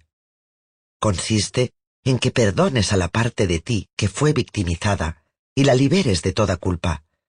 Si estás dispuesta a hacerlo, puede ayudarte en tu camino a la libertad. Será como atravesar un puente. Da miedo mirar abajo, pero yo estaré a tu lado. ¿Qué opinas? ¿Quieres continuar? Una tenue luz brilló en sus ojos marrones. Asintió con la cabeza. Varios meses después de empezar la terapia conmigo, Beatriz ya estaba preparada para llevarme mentalmente al estudio de su padre, donde habían tenido lugar los abusos. Esta es una fase del proceso terapéutico extremadamente delicada, y hay un debate permanente entre las comunidades de la psicología y la neurociencia sobre lo útil o perjudicial que resulta para un paciente revivir una situación traumática o regresar físicamente al lugar del trauma. Durante mi formación, aprendí a utilizar la hipnosis con el fin de ayudar a los supervivientes a volver a experimentar el hecho traumático y de ese modo dejar de ser prisioneros de él. En épocas más recientes, algunos estudios han demostrado que hacer retroceder a alguien mentalmente hasta una experiencia traumática puede resultar peligroso. De hecho, desde un punto de vista psicológico, revivir un acontecimiento doloroso puede volver a traumatizar al superviviente. Por ejemplo, después de los atentados del 11 de septiembre en el World Trade Center, se descubrió que cuantas más veces veía la gente la imagen de las torres derrumbándose en televisión, más traumatizada estaba años después. Experimentar repetidamente un suceso pasado puede reforzar los sentimientos de miedo y dolor en lugar de reducirlos. Durante mi práctica profesional y según mi propia experiencia, he sido testigo de la eficacia de revivir mentalmente un episodio traumático. Pero ello debe llevarse a cabo con absoluta seguridad y con un profesional cualificado que pueda conceder al paciente el control del tiempo y la intensidad de su permanencia en el pasado e incluso en ese caso no se trata de la mejor práctica para todos los pacientes o terapeutas. En el caso de Beatriz, era fundamental para su curación. Para librarse de su trauma, tenía que concederse permiso para sentir lo que no se le había permitido sentir cuando tuvieron lugar los abusos, ni durante las tres décadas transcurridas desde entonces. Hasta que pudiese experimentar esos sentimientos, estos gritarían reclamando atención, y cuanto más tratara de reprimirlos, más violentamente suplicarían ser tenidos en cuenta. Durante muchas semanas, guié a Beatriz gradual y lentamente hacia esos sentimientos, no para que la devorasen, sino para que viese que solo eran sentimientos. del mismo modo que había aprendido a trabajar con su pesar y se había permitido por fin sentir su inmensa pena, cosa que había aliviado un tanto la depresión, el estrés y el miedo que la habían mantenido prisionera en la cama. Sin embargo, todavía no se había permitido sentir rabia por el pasado. No hay perdón sin rabia. Mientras Beatriz describía la pequeña habitación, cómo chirriaba la puerta cuando el amigo de su padre la cerraba, las cortinas oscuras de cuadros que él corría, observé su lenguaje corporal, preparada para conducirla de nuevo a la orilla, si se angustiaba. Beatriz se puso rígida mientras corría mentalmente las cortinas del estudio de su padre, mientras se encerraba en la habitación con su acosador. Déjalo ahí, cariño, le dije. Suspiró. Mantenía los ojos cerrados. ¿Hay una silla en la habitación? Asintió. ¿Cómo es? Es una silla con brazos, color teja. Quiero que pongas a tu padre en esa silla. Hizo una mueca. ¿Le ves ahí sentado? Sí. ¿Qué aspecto tiene? Lleva puestas las gafas. Está leyendo un periódico. ¿Qué ropa lleva? Un jersey azul, pantalones grises. Te voy a dar un buen trozo de cinta aislante y quiero que se la pongas en la boca. ¿Qué? Tápale la boca con la cinta. ¿Lo has hecho? Asintió, sonrió levemente. Aquí tienes una cuerda. Átale a la silla para que no pueda levantarse. De acuerdo. ¿Le has atado bien fuerte? Sí. Ahora quiero que le chilles. ¿Cómo que le chille? Quiero que le digas lo enfadada que estás. No sé qué decir. Dile, papá, estoy muy enfadada contigo por no protegerme. Pero no lo digas. Grítalo, dije mostrándole cómo. Papá, estoy muy enfadada contigo. Más alto. Papá, estoy muy enfadada contigo. Ahora quiero que le pegues. ¿Dónde? En toda la cara. Levantó el puño y golpeó al aire. Pégale otra vez. Lo hizo. Ahora pégale una patada. Su pie se levantó en el aire. Aquí tienes un cojín, puedes golpearlo, machácalo. Le entregué un cojín. Abrió los ojos y miró fijamente el cojín. Al principio los golpes fueron tímidos, pero a medida que la animaba se volvieron más fuertes. La invité a levantarse y a patear el cojín si quería, a tirarlo por la habitación, a gritar a pleno pulmón. Al poco rato estaba en el suelo, golpeando el cojín con los puños. Cuando su cuerpo empezó a fatigarse, dejó de golpearlo y se desplomó en el suelo, respirando aceleradamente. ¿Cómo te sientes? le pregunté. No quiero parar nunca. La semana siguiente traje un saco de boxeo, uno rojo con un pesado pie negro. Establecimos un nuevo ritual.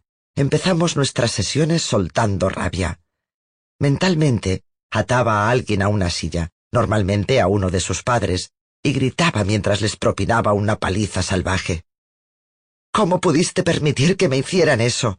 No era más que una niña. ¿Has acabado? le preguntaba yo. No. Y continuaba golpeando hasta que le parecía suficiente.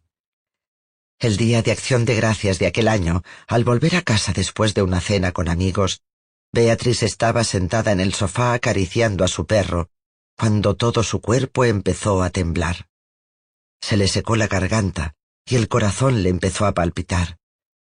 Intentó respirar profundamente para relajarse, pero los síntomas empeoraron. Pensaba que se estaba muriendo. Le rogó a su amiga que la llevase al hospital. El doctor que la examinó en la sala de urgencias dijo que no tenía ningún problema médico. Había sufrido un ataque de pánico. Cuando Beatriz vino a verme tras aquel episodio, estaba frustrada y asustada, desanimada por el hecho de encontrarse peor en lugar de mejor, y preocupada por el hecho de que pudiese tener otro ataque. Hice todo lo que pude por aplaudir sus avances, por reconocer su evolución, Le dije que según mi experiencia, cuando sueltas la rabia, a menudo te sientes mucho peor antes de empezar a sentirte mejor. Negó con la cabeza. Creo que he llegado todo lo lejos que podía. Cariño, no te infravalores. Has pasado una noche terrorífica y la has superado sin hacerte daño, sin huir. No creo que yo lo hubiera soportado tan bien como tú. ¿Por qué sigue tratando de convencerme de que soy una persona fuerte? Puede que no lo sea, puede que esté enferma y que lo vaya a seguir estando siempre. Puede que ya sea hora de dejar de decirme que soy alguien que no seré nunca. Te estás responsabilizando de algo que no es culpa tuya. ¿Y si es culpa mía? ¿Y si podría haber hecho algo distinto y así me hubiera dejado en paz? ¿Y si culparte a ti misma no es más que una forma de mantener la fantasía de que el mundo está bajo tu control? Beatriz se balanceó en el sofá, con la cara cubierta de lágrimas. En aquel momento no podías decidir. Ahora sí puedes puedes decidir no volver allí. Depende siempre de ti. Pero espero que puedas aprender a ver la extraordinaria superviviente que eres. Apenas puedo con mi vida.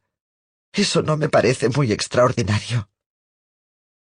Cuando eras pequeña, ¿había algún lugar en el que te sentías segura? Solo me sentía segura cuando estaba sola en mi habitación. ¿Te sentabas en la cama o junto a la ventana? en la cama. ¿Tenías algún juguete o algún peluche para jugar? Tenía una muñeca. ¿Hablabas con ella? Asintió. ¿Puedes cerrar los ojos y sentarte en esa cama segura ahora? Abraza a tu muñeca. Habla con ella como lo hacías entonces.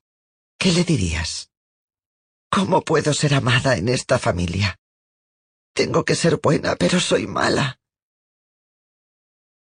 ¿Sabes que todo el tiempo que pasaste sola de pequeña, sintiéndote triste y aislada, estabas construyendo un enorme almacén de fuerza y resistencia? ¿No podrías aplaudir ahora a aquella niña pequeña? ¿No puedes cogerla en tus brazos? Dile, te hicieron daño y te quiero. Te hicieron daño y ahora estás a salvo. Tuviste que fingir y esconderte. Ahora te veo, ahora te quiero.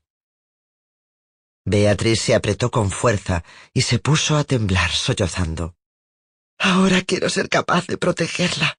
Entonces no pude. Pero no creo que pueda sentirme segura jamás, a menos que pueda protegerme ahora. Así es como Beatriz decidió correr su siguiente riesgo. Beatriz reconoció que quería sentirse segura, que quería ser capaz de protegerse. Se había enterado de que al cabo de poco tiempo empezaba una clase de autodefensa para mujeres en un centro cívico cercano. Sin embargo, había ido posponiendo la decisión de apuntarse. Tenía miedo de no ser capaz de afrontar el reto de responder a un ataque físico, de que incluso un entorno seguro y de confianza como el de una clase de defensa personal pudiese provocarle un ataque de pánico. Se le ocurrieron toda clase de razones para no hacer lo que quería hacer, en un intento de gestionar su miedo. Que la clase sería demasiado cara, que tal vez ya no habría plazas, o que puede que no hubiera suficientes participantes y la cancelasen. ¿No se merece tu familia lo mejor? Entonces, ¿por qué no los mejores huevos? Ahora, Egglands Best están disponibles en deliciosas opciones. Huevos clásicos, de gallina libre de jaula y orgánicos de Egglands, que ofrecen un sabor más delicioso y fresco de granja que le encantará a tu familia. En comparación con los huevos ordinarios, Egglands Best contiene la mejor nutrición como 6 veces más vitamina D, 10 veces más vitamina E y el doble de omega 3 y B12. Solo Egglands Best. Mejor sabor, mejor nutrición, mejores huevos. Visita egglandsbest.com para más información. What if you could have a career where the opportunities are as vast as our nation, where it's not about mission statements, but a shared mission? At U.S. Customs and Border Protection, we go beyond to protect more than borders from ship to shore, air to ground. Cities to local communities, CBP agents and officers are keeping people safe. Join U.S. Customs and Border Protection and go beyond for something far greater than yourself. Learn more at cbp.gov/careers. Conmigo empezó a trabajar con los miedos que subyacían bajo su resistencia a intentar lograr lo que quería. Le hice dos preguntas. ¿Qué es lo peor que puede pasar? ¿Y puedes sobrevivir a eso? El peor escenario que podía imaginar era sufrir un ataque de pánico en clase, en una sala llena de desconocidas confirmamos que la autorización médica que le pedirían que rellenase al matricularse le proporcionaría al personal toda la información necesaria para atenderla en caso de que sufriera un ataque. Y hablamos del hecho de que hubiera experimentado un ataque de pánico antes. Si le volvía a suceder, podría ser que no fuera capaz de frenarlo o controlarlo, pero como mínimo sabría qué le estaba pasando. Y ya sabía por experiencia que un ataque de pánico por muy terrorífico y desagradable que fuera, no era mortal, podía sobrevivir. De modo que Beatriz se matriculó en la clase. Sin embargo, una vez en la sala, vestida con pantalón de chándal y zapatillas deportivas y rodeada de otras mujeres, perdió los nervios. Se sentía demasiado cohibida para participar. Tenía miedo de cometer errores, de llamar la atención, pero no podía permitirse abandonar tan cerca de su objetivo. Se apoyó contra la pared y se puso a mirar la clase. Después de aquel día volvió a acudir a cada sesión, vestida para participar, pero todavía demasiado asustada. Un día, el instructor se fijó en que se sentaba a observar desde el lateral y se ofreció a darle una clase particular al acabar. Posteriormente, vino a verme con expresión triunfal. Hoy he podido lanzarle contra la pared, me dijo. Le he agarrado, le he levantado y le he lanzado contra la pared. Tenía las mejillas coloradas, los ojos le brillaban de orgullo. Una vez adquirió confianza en que podía protegerse, empezó a asumir otros riesgos, clases de ballet para adultos, danza del vientre, y su cuerpo empezó a cambiar. Ya no era un contenedor para su miedo, era un instrumento de alegría. Beatriz se convirtió en escritora, profesora de ballet e instructora de yoga. Decidió crear una coreografía basada en un cuento de los hermanos Grimm que recordaba haber leído de niña, La doncella sin manos. En el cuento, los padres de una niña son engañados para que le entreguen a su hija al demonio. Como ella es inocente y pura, el demonio no puede poseerla, pero como venganza, lleno de frustración, le corta las manos. La niña vaga por el mundo con muñones en lugar de manos.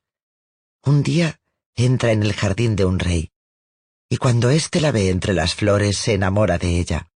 Se casan y él manda que le construyan unas manos de plata.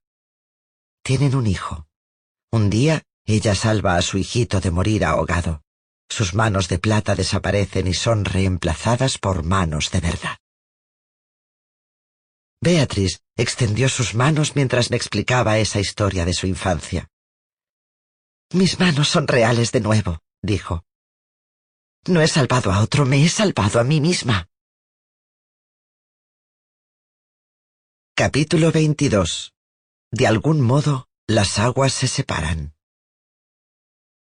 El tiempo no cura.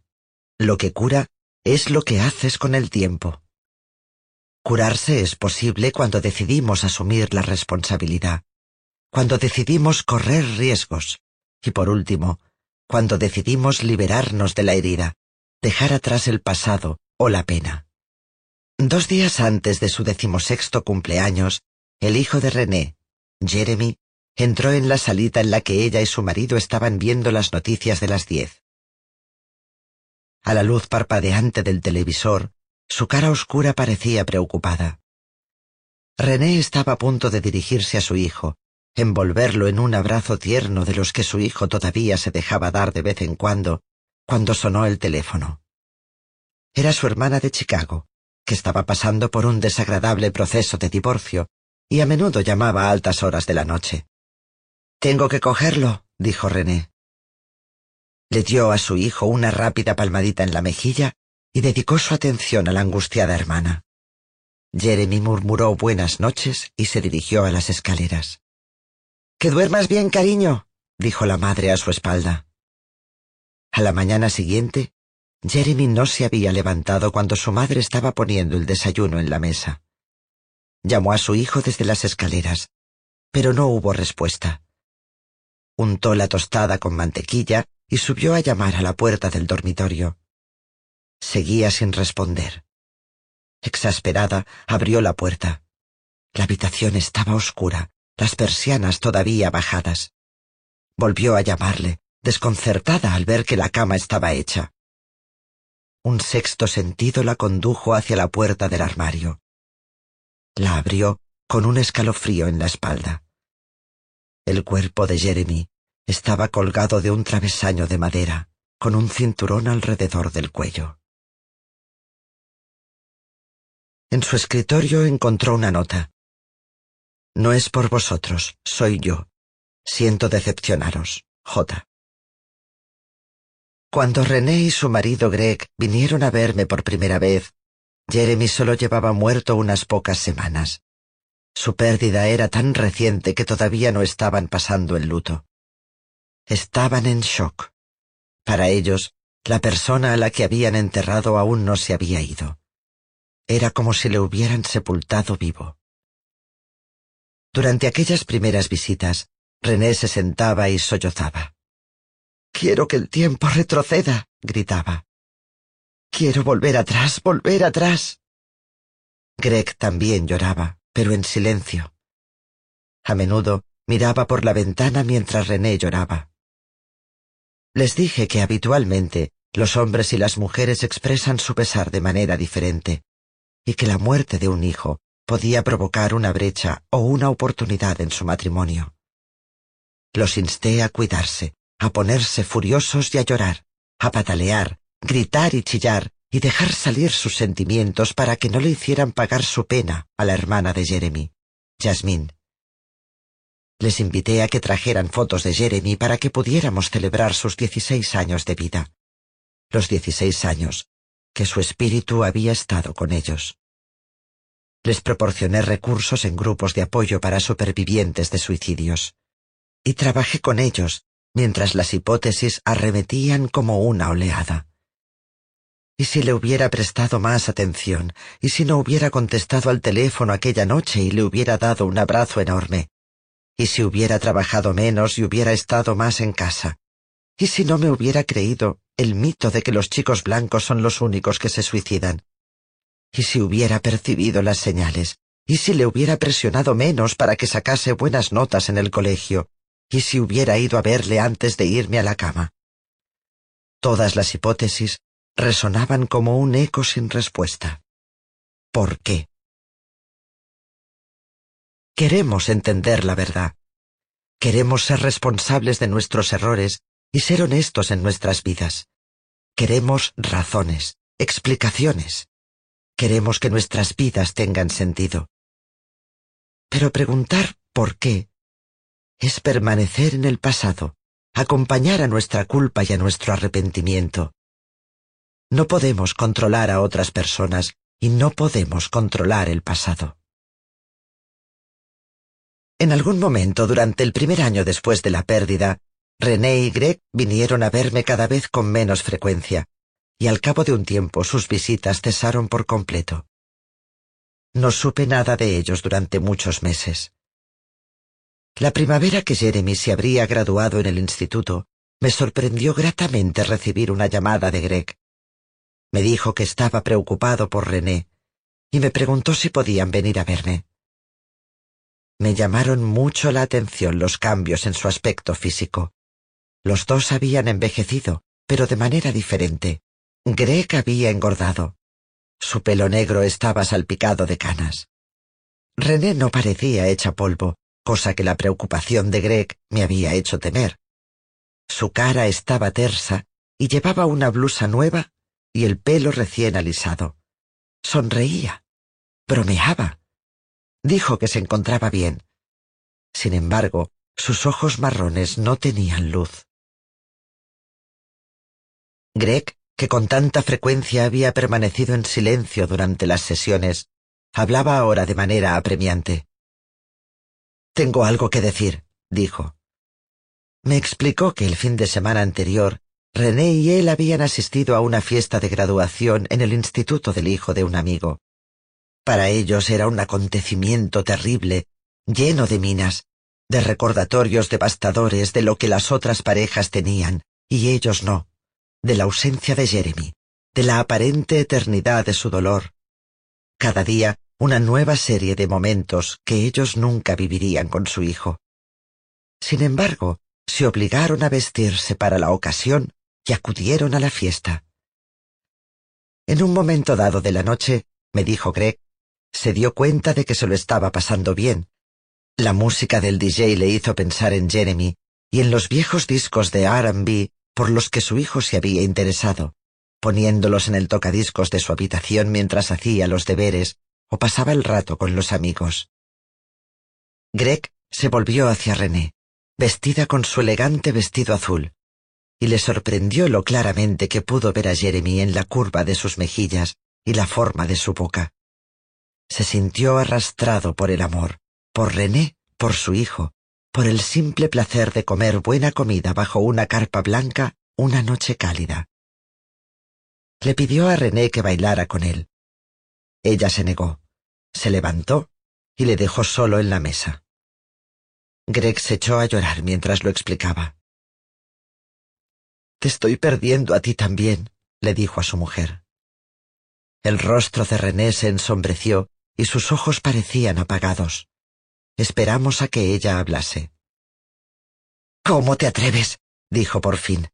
Jeremy no puede bailar. ¿Por qué ibas a bailar tú? Yo no puedo olvidarle tan fácilmente. Su tono era hostil, venenoso. Yo esperaba que Greg hiciera un gesto de dolor. En cambio, se encogió de hombros. Me di cuenta de que no era la primera vez que René había interpretado su felicidad como un agravio a la memoria de su hijo. Pensé en mi madre, en todas las veces que había visto a mi padre intentar achucharla y besarla, y en cómo ella rechazaba sus muestras de afecto. Estaba tan atrapada en la prematura pérdida de su propia madre que se ocultaba bajo un manto de melancolía.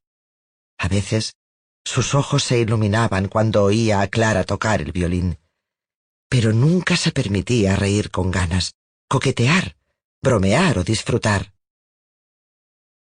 René, cariño, le dije, ¿quién está muerto? ¿Jeremy o tú? No me contestó. A Jeremy no le hace ningún bien que mueras tú también, le dije a René, y a ti tampoco te hará ningún bien. René no ocultaba su dolor, tal como había hecho yo en su día. Lo había convertido en su marido. Al casarse con su pérdida, se escondía de su vida. Le pedí que me dijera cuánto espacio le concedía al dolor en su vida cotidiana. Greg se va a trabajar. Yo voy al cementerio, dijo. ¿Con qué frecuencia? Parecía ofendida por mi pregunta. Va cada día, dijo Greg. ¿Y eso es malo? dijo René bruscamente. ¿Ser fiel a mi hijo? El luto es importante, dije, pero cuando se prolonga indefinidamente, puede ser una forma de evitar la pena. El ritual del luto puede ser un componente extremadamente importante del trabajo de duelo. Creo que esa es la razón por la cual las prácticas religiosas y culturales incluyen rituales de luto muy definidos. Hay un espacio y una estructura protegidos dentro de los cuales empezar a experimentar los sentimientos de pérdida. Pero el periodo de luto también tiene un final definido. A partir de ese momento, la pérdida no es una dimensión separada de la vida. La pérdida está integrada en la vida. Si permanecemos en un estado de luto perpetuo, estamos optando por una mentalidad de víctima, convencidos de que nunca lo superaremos. Si nos estancamos en el luto, es como si nuestras vidas también hubieran acabado. El luto de René, aunque doloroso, se había convertido en una especie de escudo, en algo que la protegía de su vida actual. Los rituales de su pérdida le permitían no tener que aceptarla. ¿Dedicas más tiempo y más energía emocional a tu hijo muerto o a tu hija viva? pregunté. René pareció preocupada. Soy una buena madre, dijo, pero no voy a fingir que no estoy sufriendo. No tienes que fingir nada, pero eres la única persona que puede evitar que tu marido y tu hija te pierdan a ti también. Recordé cómo mi madre le hablaba al retrato de su madre que había encima del piano, llorando. Dios mío, Dios mío, dame fuerzas. Sus lamentos me asustaban. Su obsesión por su pérdida era como una trampilla que levantaba y por la que caía, una vía de escape. Yo era como la hija de una alcohólica, en guardia contra su desaparición, incapaz de rescatarla del vacío. Pero me daba la impresión de que de algún modo debía hacerlo. Pensaba que si dejaba entrar la pena me hundiría, le dije a René. Pero es como Moisés y el mar rojo. De algún modo, las aguas se separan y pasas entre ellas. Le pedí a René que probase otra cosa para transformar su luto en pena. Pon una foto de Jeremy en la sala de estar. No vayas al cementerio a llorar su pérdida. Encuentra la manera de conectar con él allí mismo, en tu casa. Reserva quince o veinte minutos diarios para sentarte con él. Puedes tocarle la cara, contarle qué estás haciendo. Habla con él. Luego dale un beso y sigue con tu día. Me da mucho miedo abandonarle otra vez. No se suicidó por tu culpa. Eso no lo sabe. Hay infinitas cosas en tu vida que podrías haber hecho de manera diferente. Esas decisiones ya se tomaron. Es agua pasada. Nada puede cambiar eso. Por motivos que nunca sabremos, Jeremy decidió acabar con su vida. Tú no elegiste por él. No sé cómo vivir con eso. La aceptación no llega de un día para otro, y nunca te parecerá bien que haya muerto. Pero tienes que decidir seguir adelante. Tienes que descubrir que vivir una vida plena es la mejor manera de honrar su memoria. El año pasado recibí una felicitación de Navidad de René y Greg. Aparecen ellos junto al árbol de Navidad con su hija, una chica muy guapa con un vestido rojo. Greg Rodea a su hija con un brazo y a su mujer con el otro. Encima del hombro de René hay una foto de Jeremy sobre la repisa de la chimenea. Es su última foto del colegio. Lleva una camisa azul y sonríe de oreja a oreja. No es el vacío de la familia, no es el santuario. Está presente, está siempre con ellos. El retrato de la madre de mi madre se encuentra ahora en casa de Magda en Baltimore, encima del piano, donde todavía da clases, donde guía a sus alumnos con lógica y pasión. Cuando recientemente Magda se sometió a una intervención quirúrgica, le pidió a su hija Ilona que le llevase al hospital la foto de nuestra madre para poder hacer lo que nuestra madre nos enseñó. Pedirles fuerza a los muertos, dejar que los muertos vivan en nuestros corazones, dejar que nuestro sufrimiento y nuestro miedo nos lleven de regreso a nuestro amor. ¿Todavía tienes pesadillas? le pregunté a Magda el otro día. Sí, siempre. ¿Tú no? Sí, le dije a mi hermana. Yo también. Volví a Auschwitz y dejé atrás el pasado. Me perdoné a mí misma. Me fui a casa y pensé, ya está, pero la conclusión es temporal. No acaba hasta que acaba. A pesar de... no, debido a nuestro pasado. Magda y yo hemos encontrado un sentido y un objetivo siguiendo diferentes caminos en los más de setenta años transcurridos desde la liberación. Yo he descubierto las artes curativas. Magda ha continuado siendo una pianista entregada y profesora de piano, y ha descubierto dos nuevas pasiones, el bridge y la música gospel. El gospel porque suena como un llanto, es la emoción expresada con toda la fuerza.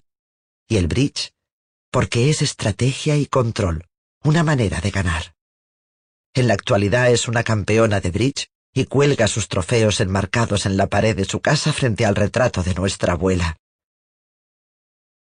Mis dos hermanas me han protegido e inspirado. Me enseñaron a sobrevivir. Clara llegó a ser violinista de la Orquesta Sinfónica de Sydney. Hasta el día de su muerte, con poco más de ochenta años a causa del Alzheimer, me llamó pequeña. Clara permaneció inmersa en la cultura inmigrante judío-húngara mucho más que Magda y yo. A Bela y a mí nos encantaba visitarla a ella y a Sichi para disfrutar de la comida, la lengua y la cultura de nuestra juventud. Todos nosotros, los supervivientes, no podíamos estar juntos demasiado a menudo, pero hacíamos todo lo posible por reunirnos en las celebraciones importantes. Más celebraciones de las que nuestros padres no podrían ser testigos. A principios de la década de 1980 nos reunimos en Sydney para la boda de la hija de Clara. Las tres hermanas habíamos estado esperando esa reunión, ilusionadas y felices, y cuando por fin estuvimos juntas de nuevo, nos fundimos en un frenesí de abrazos tan emotivos como los que nos dimos en Kosice al descubrir que estábamos vivas después de la guerra. Daba igual que ahora fuéramos mujeres de mediana edad, daba igual lo lejos que hubiéramos llegado en la vida. Una vez juntas, resultaba gracioso lo rápido que asumíamos los antiguos roles de nuestra juventud. Clara estaba en el centro, mangoneándonos, cubriéndonos de atenciones. Magda era competitiva y rebelde. Yo era la que ponía paz, pululando entre mis hermanas, suavizando los ánimos, ocultando mis propios pensamientos. Con qué facilidad podemos convertir incluso la calidez y la seguridad de la familia en una prisión. Dependemos de nuestros viejos mecanismos de defensa. Nos convertimos en la persona que creemos que tenemos que ser para complacer a los demás. Hace falta fuerza de voluntad y decisión para no adoptar de nuevo los papeles limitadores que creemos erróneamente que nos mantendrán protegidos y a salvo. La noche antes de la boda, Magda y yo nos topamos con Clara, que estaba sola en el dormitorio de su hija, jugando con sus antiguas muñecas. Lo que vimos era algo más que la nostalgia de una madre por su hija ya crecida. Clara estaba sumida en una fantasía. Estaba jugando tal como lo haría una niña. Me di cuenta de que mi hermana no había tenido nunca infancia. Siempre fue un prodigio del violín, nunca pudo ser una niña pequeña. Cuando no estaba tocando sobre el escenario, actuaba para Magda y para mí, convirtiéndose en nuestra cuidadora, en nuestra pequeña madre. Ahora que era una mujer de mediana edad, estaba intentando vivir la infancia que nunca se le permitió vivir. Avergonzada por el hecho de que la hubiéramos visto con las muñecas, Clara nos espetó. Es una pena que yo no estuviera en Auschwitz. Si yo hubiera estado allí, nuestra madre habría sobrevivido. Fue terrible oírle decir eso. Noté que mi antiguo sentimiento de culpa por haber sobrevivido me invadía otra vez.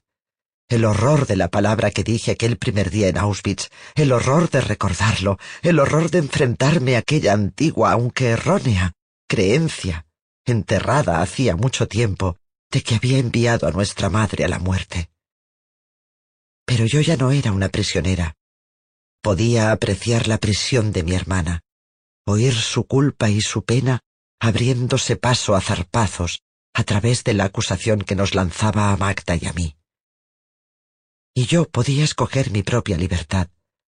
Podía definir mis propios sentimientos de ira, inutilidad, pesar y arrepentimiento. Podía dejarlos girar, dejar que subieran y bajaran, dejarlos pasar. Y podía arriesgarme a dejar pasar la necesidad de castigarme por haber vivido. Podía liberarme de la culpa y reivindicar mi verdadero y pleno yo. Existe la herida y lo que sale de ella. Yo regresé a Auschwitz en busca de la sensación de muerte para poder exorcizarla por fin. Lo que me encontré fue mi verdad interior, la identidad que quería reivindicar, mi fuerza y mi inocencia. Capítulo 23. El Día de la Liberación. El verano de 2010 fui invitada a Fort Carson, Colorado, para dar una charla a una unidad del ejército que acababa de volver de combatir en Afganistán. Una unidad con una elevada tasa de suicidios. Yo estaba allí para hablar de mi propio trauma, cómo sobreviví a él, cómo sobreviví a mi vuelta a la vida cotidiana, cómo decidir ser libre para que los soldados pudieran adaptarse más fácilmente a la vida después de la guerra. Mientras subía al estrado, experimenté unos breves amagos de malestar interno, la antigua costumbre de ser dura conmigo misma, de preguntarme qué podía ofrecer una pequeña estudiante húngara de ballet a hombres y mujeres de la guerra. Me recordé a mí misma que estaba allí para compartir la verdad más importante que conozco, que la mayor prisión está en tu propia mente y que ya tienes la llave en el bolsillo. La voluntad de liberarte del cuestionamiento, de reivindicar tu inocencia y de quererte por lo que realmente eres, un ser humano imperfecto y pleno. Recurrí a mis padres en busca de fuerza y a mis hijos, a mis nietos y a mis bisnietos, a todo lo que me han enseñado, a todo lo que me han obligado a descubrir. Mi madre me dijo algo que nunca olvidaré, empecé. Me dijo, no sabemos a dónde vamos, no sabemos qué va a pasar, pero nadie puede quitarte lo que pones en tu mente. He dicho esas palabras innumerables veces, a miembros de las fuerzas de operaciones especiales y a personal de intervención inmediata en situaciones de crisis, a prisioneros de guerra y a sus abogados del Departamento de Asuntos de los Veteranos, a oncólogos y a personas con cáncer, a gentiles justos, a padres e hijos, a cristianos, musulmanes, budistas y judíos, a estudiantes de derecho y a jóvenes en situación de riesgo, a personas que lloraban la pérdida de un ser querido, a personas que se preparaban para morir. Y en ocasiones siento que todo me da vueltas cuando las digo, llena de gratitud y de pena. Esta vez, mientras decía esas palabras, casi me caigo del escenario. Me invadieron sensaciones y recuerdos sensoriales que he almacenado en lo más profundo de mi ser. El olor de la hierba cubierta de lodo, el intenso sabor dulce de los M&M's. Necesité un buen rato para entender qué era lo que me estaba provocando el flashback, pero entonces me di cuenta. Flanqueando la sala había banderas e insignias, y por todas partes pude ver un emblema en el que no había pensado de manera consciente durante muchos, muchos años, pero que es tan importante para mí como las letras de mi propio nombre, la insignia que el soldado estadounidense que me liberó el 4 de mayo de 1945 llevaba en su manga. Un círculo rojo con un 71 azul dentado en el centro. Me habían llevado a Fort Carson para que hablase ante el septuagésimo primer regimiento de infantería, la unidad que sesenta y cinco años antes me había liberado. Estaba llevando mi historia de libertad a los supervivientes de guerra que un día me habían concedido la libertad a mí. Antes me preguntaba, ¿por qué yo? ¿Por qué sobreviví? He aprendido a hacerme una pregunta diferente. ¿Por qué no yo? Encima de un escenario, rodeada de la siguiente generación de luchadores por la libertad, pude percibir de manera consciente algo que a menudo es difícil de aprender, invisible, que huir del pasado o luchar contra el presente es encarcelarnos a nosotros mismos. La libertad consiste en aceptar lo que hay y en perdonarnos, en abrir nuestros corazones para descubrir los milagros que existen ahora. Reí y lloré sobre el escenario. Estaba tan llena de jubilosa adrenalina que apenas podía articular las palabras. Gracias, les dije a los soldados. Vuestro sacrificio, vuestro sufrimiento tienen sentido, y cuando seáis capaces de descubrir dentro de vosotros esa verdad, seréis libres. Finalicé mi charla como siempre hago y como siempre haré mientras el cuerpo me lo permita, con un gran Batman. Aquí estoy, dice mi movimiento. Lo conseguí. Y ahí estás tú, ahí estás tú, en el sagrado presente. No puedo curarte ni a ti ni a nadie, pero puedo felicitarte por la decisión de desmantelar tu prisión mental, ladrillo a ladrillo. No puedes cambiar lo sucedido, no puedes cambiar lo que hiciste o lo que te hicieron, pero puedes decidir cómo vivir ahora. Queridísimo amigo, puedes decidir ser libre. Agradecimientos. Creo que las personas no vienen a mí, sino que me son enviadas. Mi eterno agradecimiento a las muchas personas extraordinarias que me han sido enviadas, sin las cuales mi vida no sería la misma y sin las cuales este libro no existiría. En primer lugar, a mi queridísima hermana Magda Gilbert, que con 95 años sigue floreciendo y que me mantuvo con vida en Auschwitz, y a su abnegada hija Ilona Schillman, que lucha por la familia como nadie. A Clara Corda, que era maravillosa, que realmente se convirtió en mi segunda madre, que hacía que cada visita a Sydney fuera una luna de miel, que los viernes preparaba cenas como las de nuestra madre, elaborándolo todo a mano, y a Ginny y Charlotte sus descendientes. ¿Recordáis la canción húngara? No, no, no nos iremos hasta que nos eches a patadas.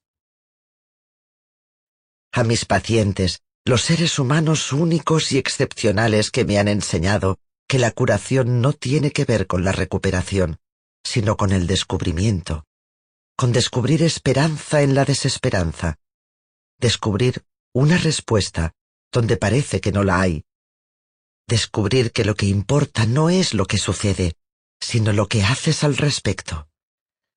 A mis maravillosos profesores y mentores. El profesor Whitworth, John Haddocks, que me introdujo a los existencialistas y fenomenólogos, Ed Leonard, Carl Rogers, Richard Farson y especialmente Víctor Frankl, cuyo libro me proporcionó la capacidad verbal para compartir mi secreto, cuyas cartas me enseñaron que ya no tenía que huir, y cuya orientación me ayudó a descubrir que no solo había sobrevivido, sino cómo podía ayudar a sobrevivir a otros. A mis increíbles colegas y amigos en el ámbito de las artes curativas, Dr. Harold Colmer, Dr. Sid Sizuk, Dr. Saul Levin, Stephen Smith, Michael Kurt, David Ward, Bob Kaufman, mi hijo adoptivo, Charlie Howe, Patty Heffernan y especialmente Phil Zimbardo, mi hermanito pequeño, que no paró hasta ayudarme a encontrar una editorial para este libro. A las numerosas personas que me han invitado a contar mi historia ante público de todo el mundo, incluidos Howard y Henriette Beckett de la YPO, el doctor Jim Henry, el doctor Sean Dainsman y su mujer, Marjan, de The Miracle Circle, Mike Hogg, de Winman Ministries y la Conferencia Internacional de Logoterapia, a mis amigos y terapeutas Gloria Levis, Sylvia Wechter y Eddie Schroeder, mis queridas compañeras mosqueteras, Lisa Kelty, Wendy Walker y Flora Sullivan, Catherine Gilchrist, madre de nueve hijos, que me llama mamá, y con la que puedo contar día y noche. Dory Vitri, Shirley Godwin y Jeremy e Ainit Forbes, con quienes puedo hablar con total franqueza de nuestra edad y nuestra etapa vital, y de cómo sacar el máximo partido de lo que tenemos a medida que envejecemos. A mis médicos, Sabina Wallach y Scott McCall, mi acupunturista, Bambi Merriweather, y a Marcella Grell, mi compañera y amiga, que ha cuidado extraordinariamente de mí y de mi casa durante los últimos dieciséis años, y que siempre me dice claramente lo que piensa. Abela, compañero de vida, alma gemela, padre de mis hijos, pareja cariñosa y comprometida que lo arriesgó todo para construir una nueva vida en América. Cuando yo trabajaba para el ejército y viajábamos juntos por Europa, decías, Eddie trabaja y yo como. Vela, el verdadero banquete fue nuestra intensa vida juntos. Te quiero. Todo mi amor y gratitud a mis hijos, a mi hijo John Egger, que me ha enseñado cómo no ser una víctima y que jamás ha abandonado la lucha en favor de las personas con discapacidad. A mis hijas, Marianne Engel y Audrey Thompson, que me han brindado incesantemente apoyo moral y cariñoso consuelo durante los muchos meses dedicados a la escritura de este libro, y que fueron conscientes, antes que yo, de que me resultaría más difícil revivir el pasado que sobrevivir a Auschwitz. En Auschwitz solamente podía pensar en mis necesidades de supervivencia. Para escribir este libro he tenido que sentir todos los sentimientos. No podría haber asumido el riesgo sin vuestra fuerza y vuestro amor. Y gracias a las maravillosas parejas de mis hijos y nietos, las personas que van añadiendo ramas al árbol familiar. Rob Engel, Dale Thompson, Lourdes, Justin Richland, John Williamson e Illinger Engel. A mi sobrino, Richard Egger, mi Dicky, y su mujer, Byrne, gracias por ser verdaderos familiares, por cuidar de mí y de mi salud, y por celebrar las fiestas juntos. Cuando nació nuestro primer nieto, Bella dijo, Tres generaciones, esa es la mejor venganza contra Hitler. Ahora somos cuatro. Cada vez que me llamáis bisabuela Diku, mi corazón palpita. A Eugene Cook, mi pareja de baile y compañero del alma, un hombre amable y todo un caballero. Gracias por recordarme que el amor no es lo que sentimos, sino lo que hacemos. Siempre atento a cada paso y a cada palabra. Bailemos el boogie boogie mientras podamos. Por último, a las personas que palabra a palabra y página a página me han ayudado a sacar a la luz este libro, en una colaboración que desde el principio ha parecido predestinada. Las talentosas Nan Graham y Rose Lippel y su eficaz equipo en Scribner. Qué afortunada soy de que me hayan sido enviadas las mejores editoras con unos corazones tan brillantes como sus mentes. Vuestros conocimientos editoriales, vuestra perseverancia y vuestra bondad han contribuido a que este libro sea lo que siempre esperé que fuera, un instrumento de sanación. A Esme Waigan, coautora del libro, no solo encontraste las palabras, te convertiste en mí. Gracias por ser mi oftalmóloga, por tu capacidad de contemplar mi viaje hacia la curación desde tantas perspectivas diferentes. A Doc Abrams, agente ejemplar y la persona más fiel y buena del mundo, gracias por ser una persona con las agallas, el carácter y el espíritu para comprometerse a hacer del mundo un lugar mejor. Tu presencia en este planeta es un auténtico regalo. A todos, en mis noventa años de vida, nunca me he sentido más afortunada y agradecida, ni más joven. Gracias.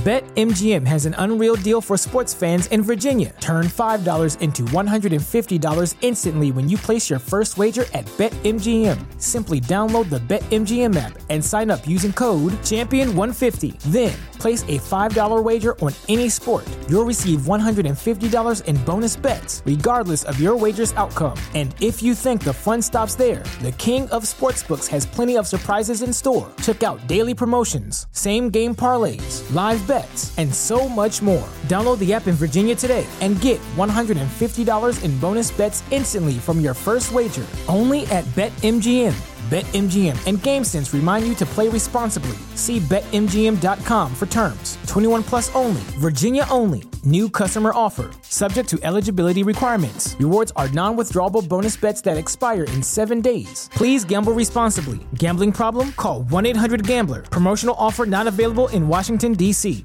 ¿No se merece tu familia lo mejor? Entonces, ¿por qué no los mejores huevos? Ahora, Egglands Best están disponibles en deliciosas opciones. Huevos clásicos, de gallina libre de jaula y orgánicos de Egglands, que ofrecen un sabor más delicioso y fresco de granja que le encantará a tu familia. En comparación con los huevos ordinarios, Egglands Best contiene la mejor nutrición como 6 veces más vitamina D, 10 veces más vitamina E y el doble de omega 3 y B12. Solo Egglands Best. Mejor sabor, mejor nutrición, mejores huevos. Visita egglandsbest.com para más información.